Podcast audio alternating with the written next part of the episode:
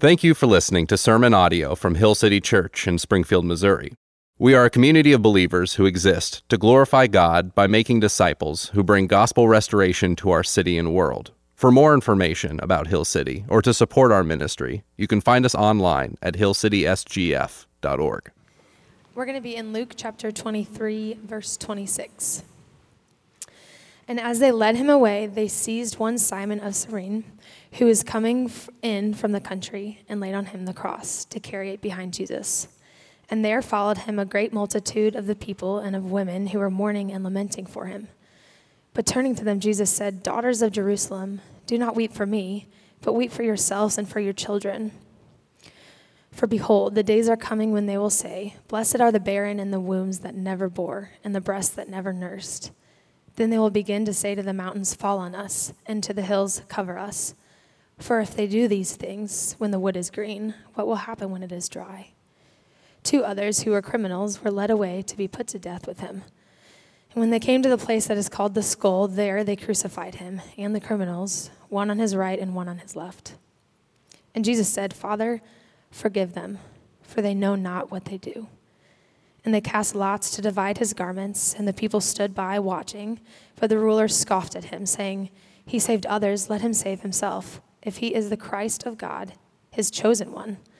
Soldiers also mocked him, coming up and offering him sour wine and saying, If you are the king of the Jews, save yourself. There was also an inscription over him This is the king of the Jews. One of the criminals who were hang railed at him, saying, are you not the Christ? Save yourself and us. But the other rebuked him, saying, Do you not fear God, since you are under the same sentence of condemnation?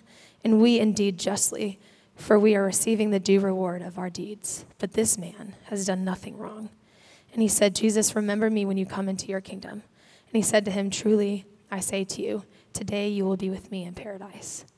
It was now about the sixth hour, and there was darkness over the whole land until the ninth hour, while the sun's light failed and the curtain of the temple was torn in two. Then Jesus, calling out with a loud voice, said, Father, into your hands I commit my spirit. And having said this, he breathed his last. Now, when the centurion saw what had taken place, he praised God, saying, Certainly this man was innocent. And all the crowds that had assembled for this spectacle, when they saw what had taken place, returned home beating their breasts. And all his acquaintances and the women who had followed him from Galilee stood at a distance watching these things. This is the word of God.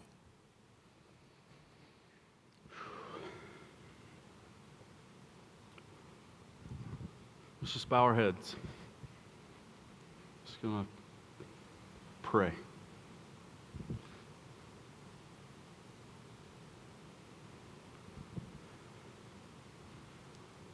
God, as we look at the crucifixion of your Son, of the death of your Son.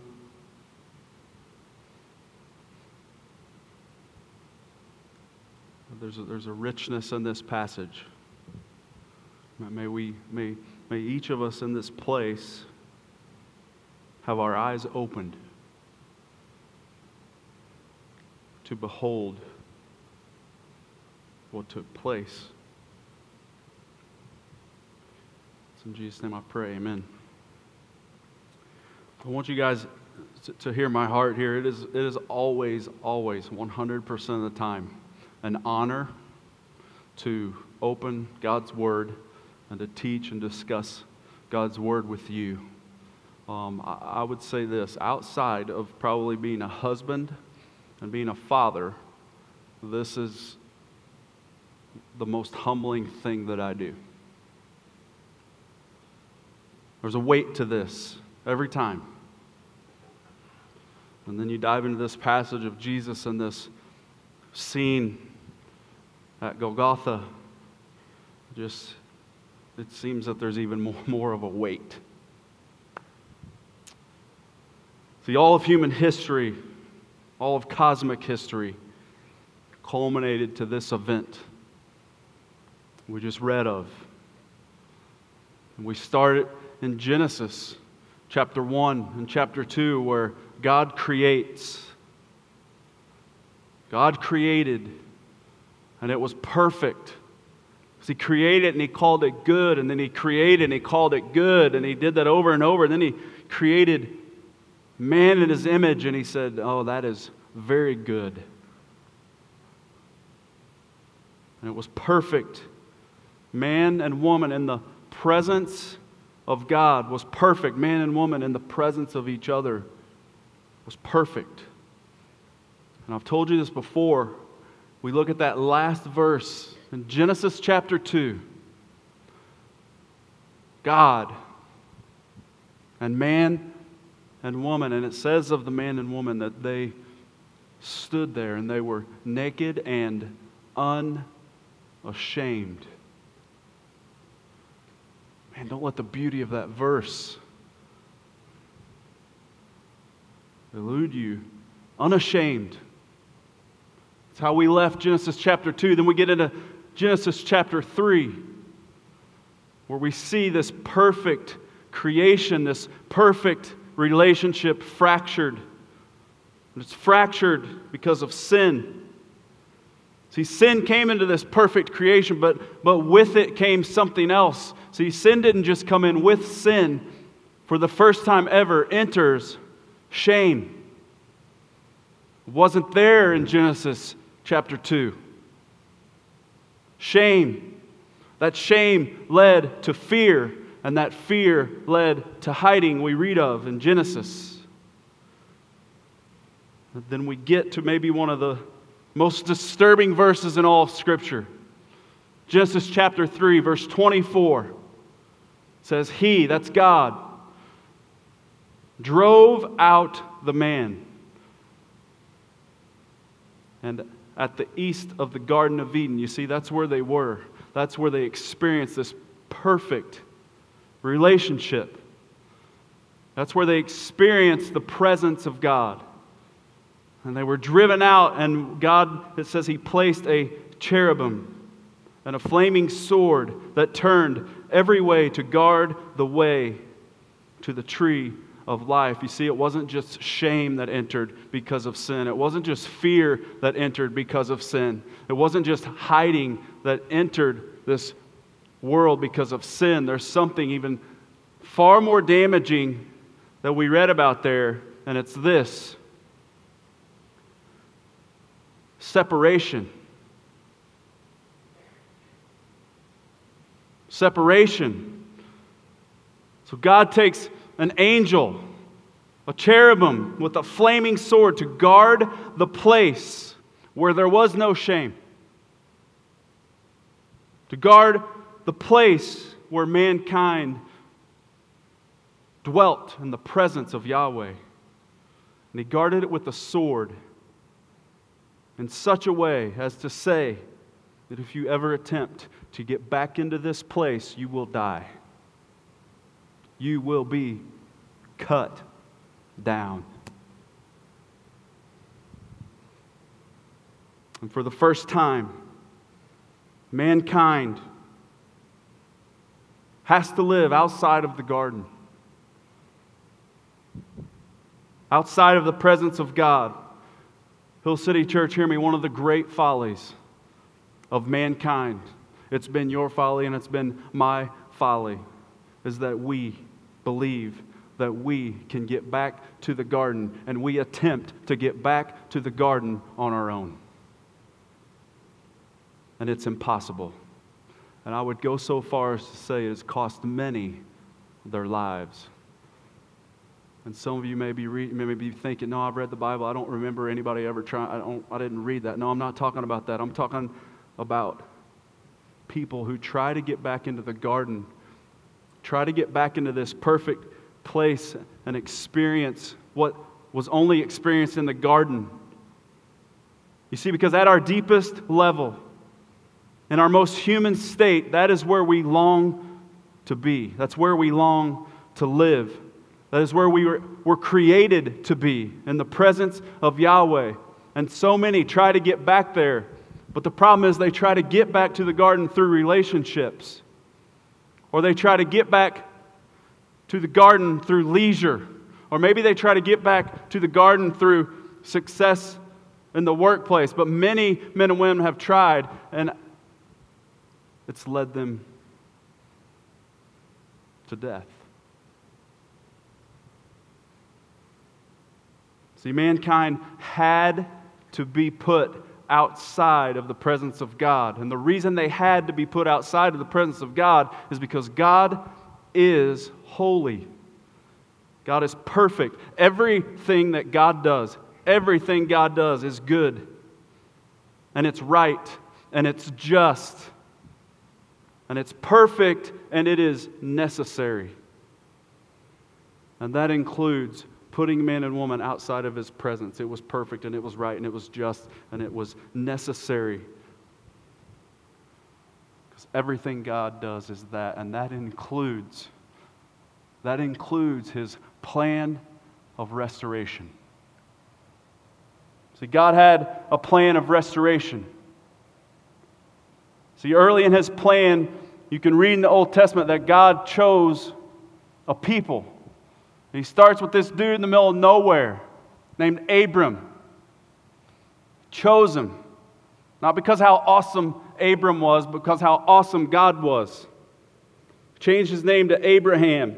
Abram had a son.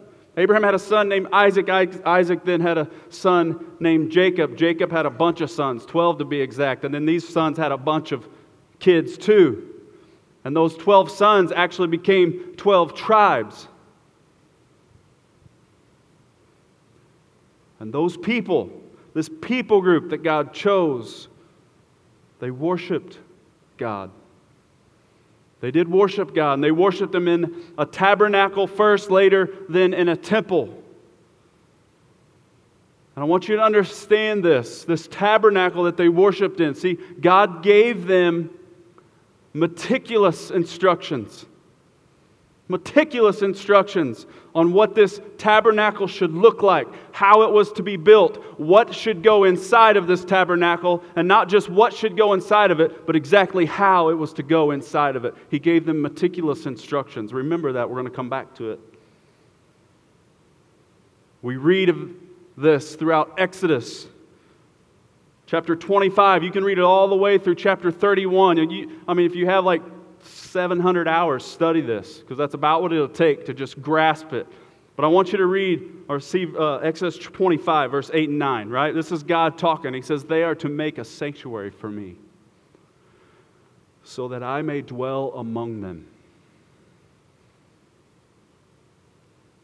Look what God says. You must make it. You must make it according to all that I show you the pattern of the tabernacle as well as the pattern of all its furnishings. And here's what I want you to get out of that little verse right there it is God who has always desired to dwell with his people. It is God who is the pursuer. It is our God who is a pursuing God. If you believe in him this morning, it's because he pursued you.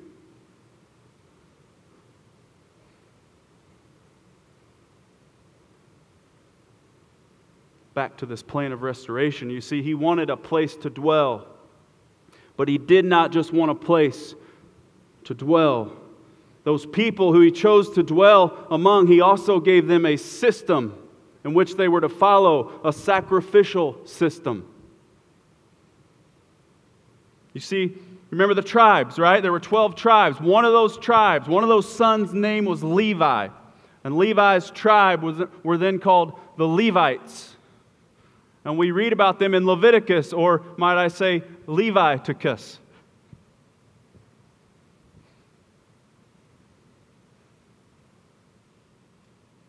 And as you read through the Old Testament, like just, just maybe something that might help you understand, like all priests in the Old Testament were Levites. Now, not all Levites were priests, but all priests were Levites.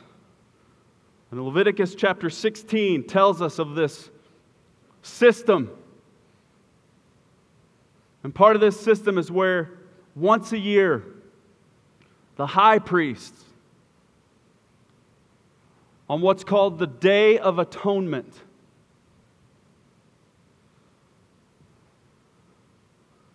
was to go alone. No one could go with him. He had to be washed clean, and he would go behind this huge curtain that was put in this temple into this place called the Holy of Holies.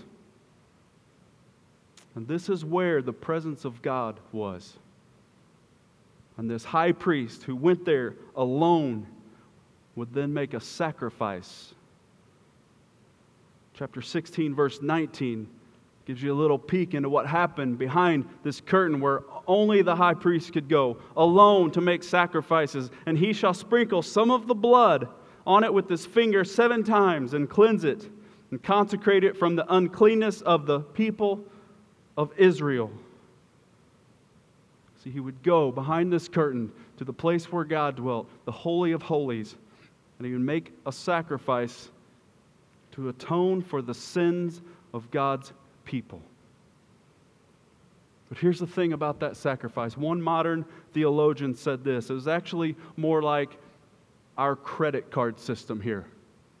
Now, I hope this isn't your story, but this is kind of how it works. You get a credit card, and then you start spending, and you get a debt, and then they send you a bill, and you pay the minimum. And then you get a bill the next month, and you pay the minimum. And you get a bill the next month, and you pay the minimum. That's kind of how it worked. This high priest would go in, but he would, with this sacrifice, he would only appease the wrath of God for a moment. Because he would go in this year, and then he'd have to go back in next year, and then he'd have to go back in next year. And hear me,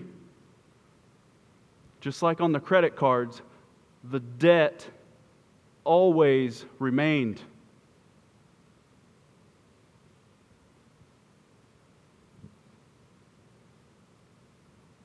And there was disconnect. And there was separation. And how were we to ever get back to God? How are we to ever get back into the presence of God? How are we to ever get back to the garden? Here's the answer we weren't. We couldn't. And God knew this. It was actually part of His plan. So He knew we couldn't get to Him, so His plan included this Him coming to us. Like he looked at us. They can never get to me. But my plan is this I will go to them. And this is where we read of God putting on flesh and coming and dwelling among us, Emmanuel, God with us.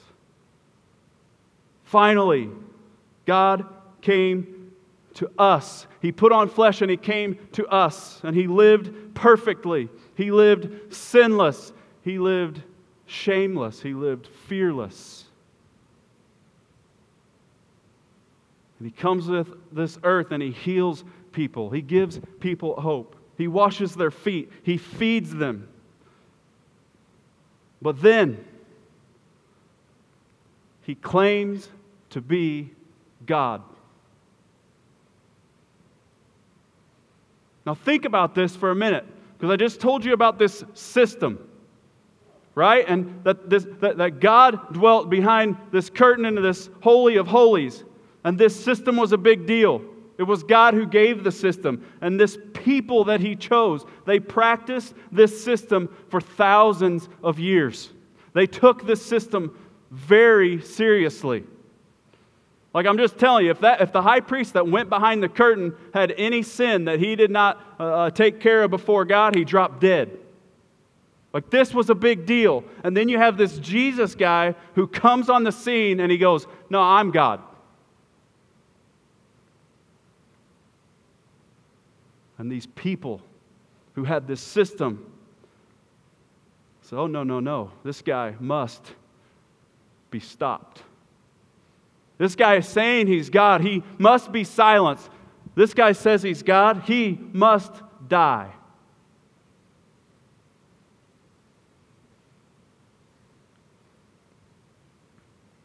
Cue Luke chapter 23.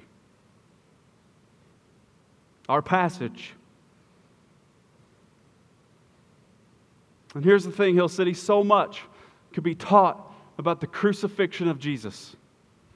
Like, how do you, the passage that was read, it was long, tons of verses, rich. This is our 63rd sermon in Luke. We could do nearly 60 on the crucifixion and death of Jesus.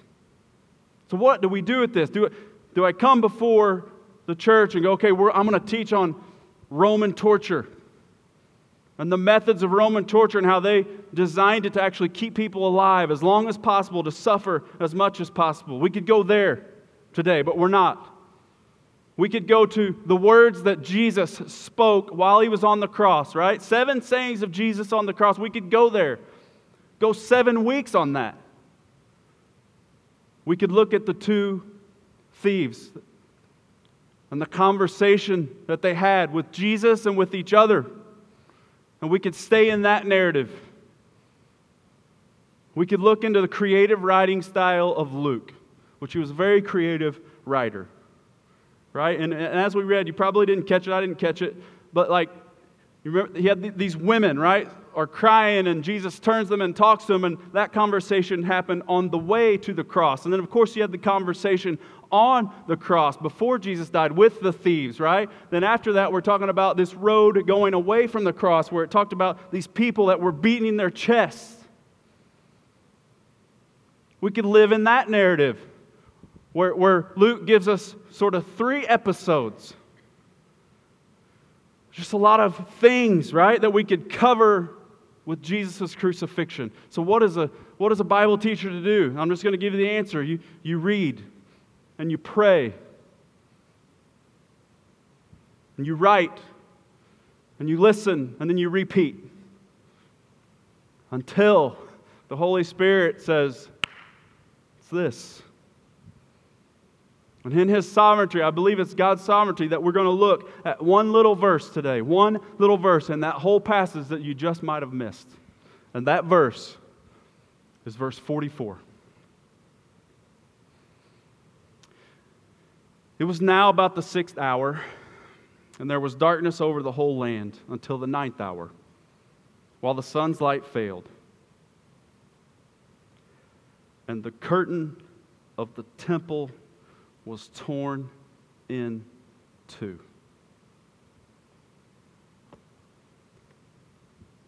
The curtain of the temple was torn in two. Listen to me, like we're not talking about a little rip that, you, that your, your mama puts a patch on. We're not talking about a little corner of the curtain that was ripped off. Matthew 27 51 gives us the same account. He writes it like this And behold, the curtain of the temple was torn in two from top to bottom, and the earth shook, and the rocks were split. The curtain. You guys remember those meticulous instructions? Remember those meticulous instructions on what should go in the temple, in the tabernacle? Check this out Exodus chapter 26. And you shall make a veil, that's a curtain, of blue and purple and scarlet yarns and fine twined linen. It shall be made with a cherubim. Your mind should take you back to Genesis when you see that. Skillfully worked in, and you shall hang it on four pillars of acacia overlaid with gold, with hooks of gold on four bases of silver, and you shall hang the veil from the clasp and bring the ark of the testimony in there within the veil. Here we go. And the veil shall separate for you the holy place from the most holy. Now, I don't know what you guys are thinking when you think curtain or you think veil. Like, we have some pretty hardy curtains here on this stage, yeah? Which are, are way different than the ones you're using in your house to keep the sun out. These curtains pale into comparison to this curtain. This curtain that we read of was 60 feet tall, it was 30 feet wide. The thickness, I read some commentaries that said it was as thick as the palm of your hand. And then I read some that said it was up to three feet. I don't know. I did read this though. They said it was thick enough that if you two horses could be tied on each side of it and they could take off and they could not tear it. And Jesus on the cross, it was as if God took the sword of the cherubim that we read about in Genesis and in the act of pouring out his wrath upon his own son, cut him down.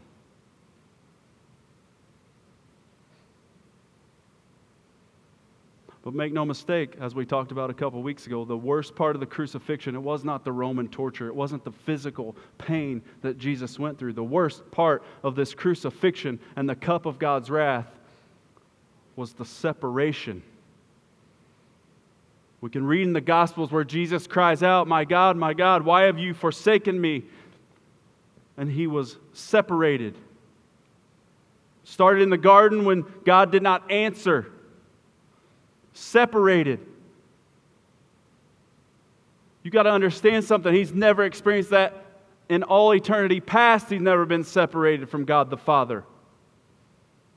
And on the cross, Jesus is separated.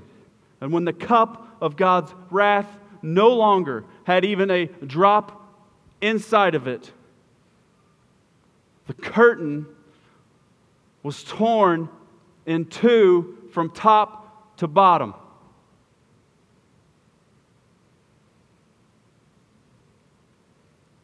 And now we, from the first time since Genesis, have access. We have access if we believe the gospel. John 3 36 Whoever believes in the Son has eternal life. Whoever does not obey the Son shall not see life, but the wrath of God remains on him. In other words, separation remains on him. Outer darkness remains on him. I have no clue what you believe about hell. My guess is you're thinking fire, whatever. Here's what I want, I want you to understand the worst part of eternal hell is separation. And it's not, listen, you, you, make no mistake, like hell's not this place like, well, okay, I'll be separated from God, but me and my buddy Joe, we'll get to hang out together. Listen to me. You are alone in outer darkness, and it's horrible. That's God's wrath. And it's real. And you must believe and, and, and, you hear that, like, well, what do you mean believe on the Son? I mean believe the gospel. And listen, let me tell you first what the gospel isn't. Because I, sh- I surely hope that we, that, that we don't lead you to misunderstand what the gospel is. The gospel isn't some universalism where I'm good enough, I'm smart enough, doggone it, Jesus likes me. It's not the gospel.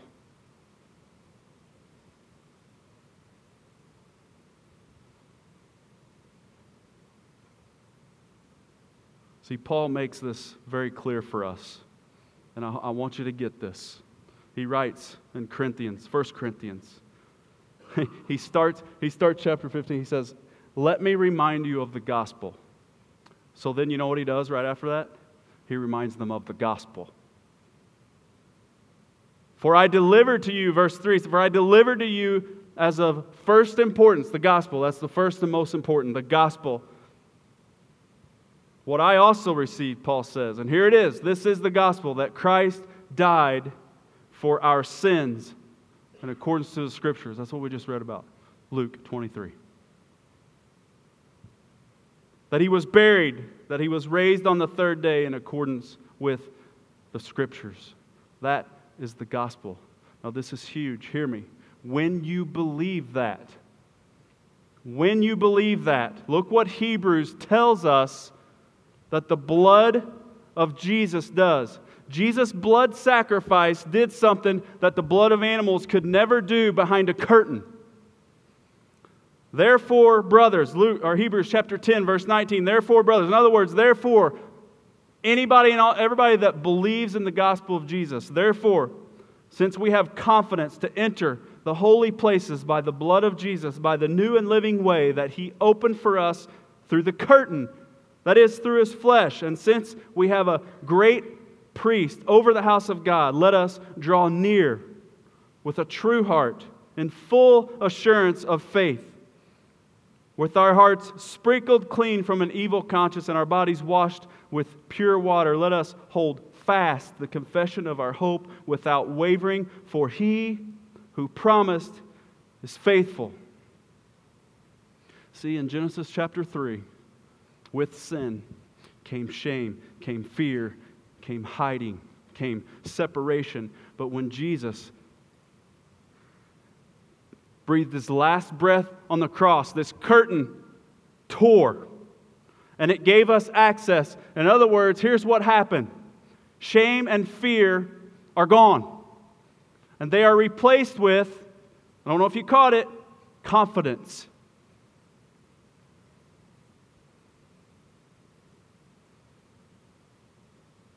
confidence to enter the holy places. You know who does not have confidence to enter a holy place? A person burdened down with shame and scared.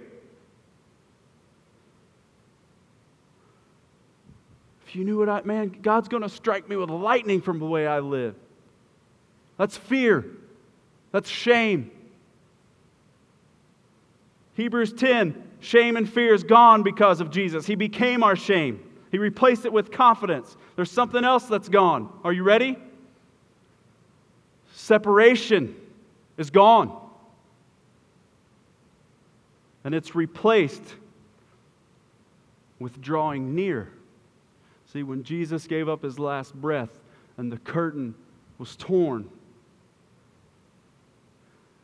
Hebrews says now verse 22 let us draw near with a true heart. How do we draw near? In full assurance. Hill City Church, to put it in short, we have a way back to the garden.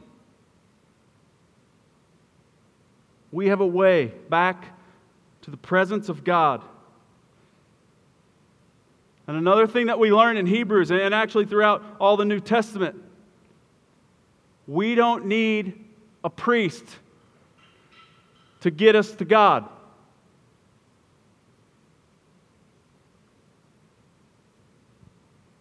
Jesus actually served as the great high priest. He mediates between God and us. See, his work on the cross, his work on the cross eliminated the Old Testament need of a priest.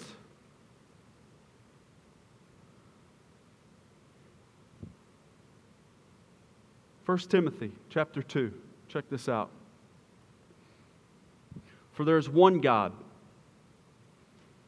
There is one mediator between God and men, the man, Christ Jesus, who gave himself as a ransom for all, which is the testimony given at the proper time. Listen to me, you don't need a priest. You get to go to God. You get to enter the throne room and you get to talk to him and hear me, he hears you. Listen to me. It's not, listen, it's not, this is awesome. It's not just that Jesus is our high priest and that we don't need a priest. That is true. There's more to it. Are you ready? When you believe the gospel, when you by faith trust in Jesus and his finished work, you become a priest. It's a room full of priests right now. 1 Peter 2 9. But you are a chosen race. That's you. That's followers of Jesus. People who believe the gospel and trust in the finished work of Jesus. You are a chosen race, a royal priesthood, a holy nation, a people for his own possession, that you may proclaim the excellencies of him who called you out of darkness and into his marvelous light. You are a priest. And here's what that means not just that you get to go to God directly to Him and He hears you, that you don't have to go to some guy on this earth and tell him your sins so that He can go to God for you. That's hogwash. You go to God. But it also means this you get to proclaim the excellencies. So we're here together and we're proclaiming together the excellencies of Him who called us out of darkness into marvelous light. We're proclaiming them to each other. That's huge. You need that in your life. And then you know what you get, you get to do? You get to go out there and you get go, you get to go see people who don't believe. And you get to proclaim the excellencies of Him who called you out of darkness into marvelous light. Listen to me, I don't know what the conversations are going to be this week. They're probably not going to be great at your workplace given the incidences of this weekend. I'm just going to ask this don't get into a political discussion. Proclaim the excellencies of Him who called you out of darkness into the marvelous light.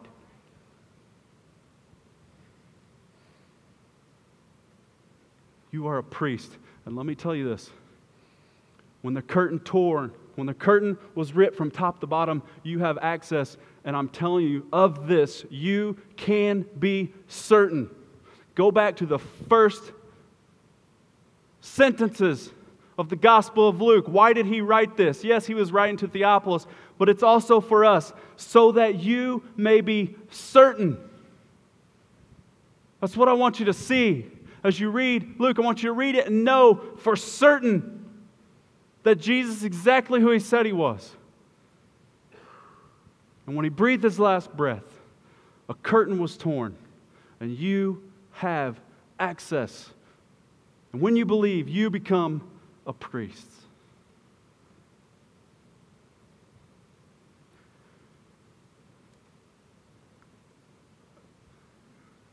I have no smooth landing for this sermon here today.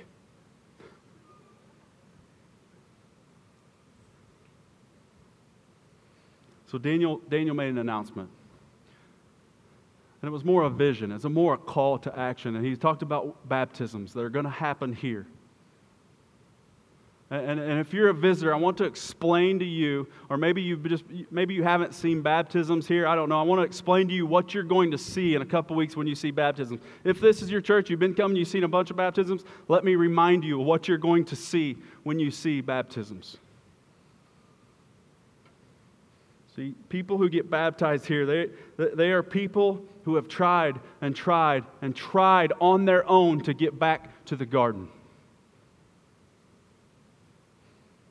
They tried to get into God's presence or to get the, get the gifts of what the garden provided. And they realized they couldn't. They tried through relationships. They tried through success. They tried through leisure. And it's like, I can't, I can't do it on my own. It's Christ alone.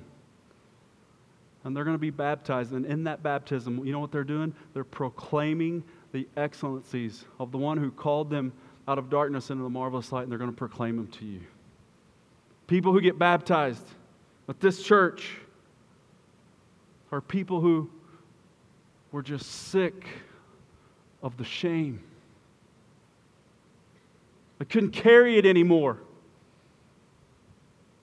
So they laid it down at the foot of the cross, the only place to lay it. People who get baptized here are people who are sick of the separation. So they turn to the only one who could rid them of their shame. They turned to the only one by which they could draw near to God. And it's weird. They're going to get in a tub of water and they're going to get dunked and they're going to proclaim the excellencies of the one that called them out of darkness into the marvelous light. Here's what I will tell you this morning. I hope if you're sitting in here, I hope you believe that today. I hope you believe by faith and confess that Jesus is who he says he was. You heard the gospel here today. It's my prayer that it'll pierce your heart if you don't believe that. And the reality is this most of you do believe it. And I just want to give you a guarantee. Guarantee. You are close to someone who is sick of the shame. You're, you are close to someone who is dying to unload the shame. They are dying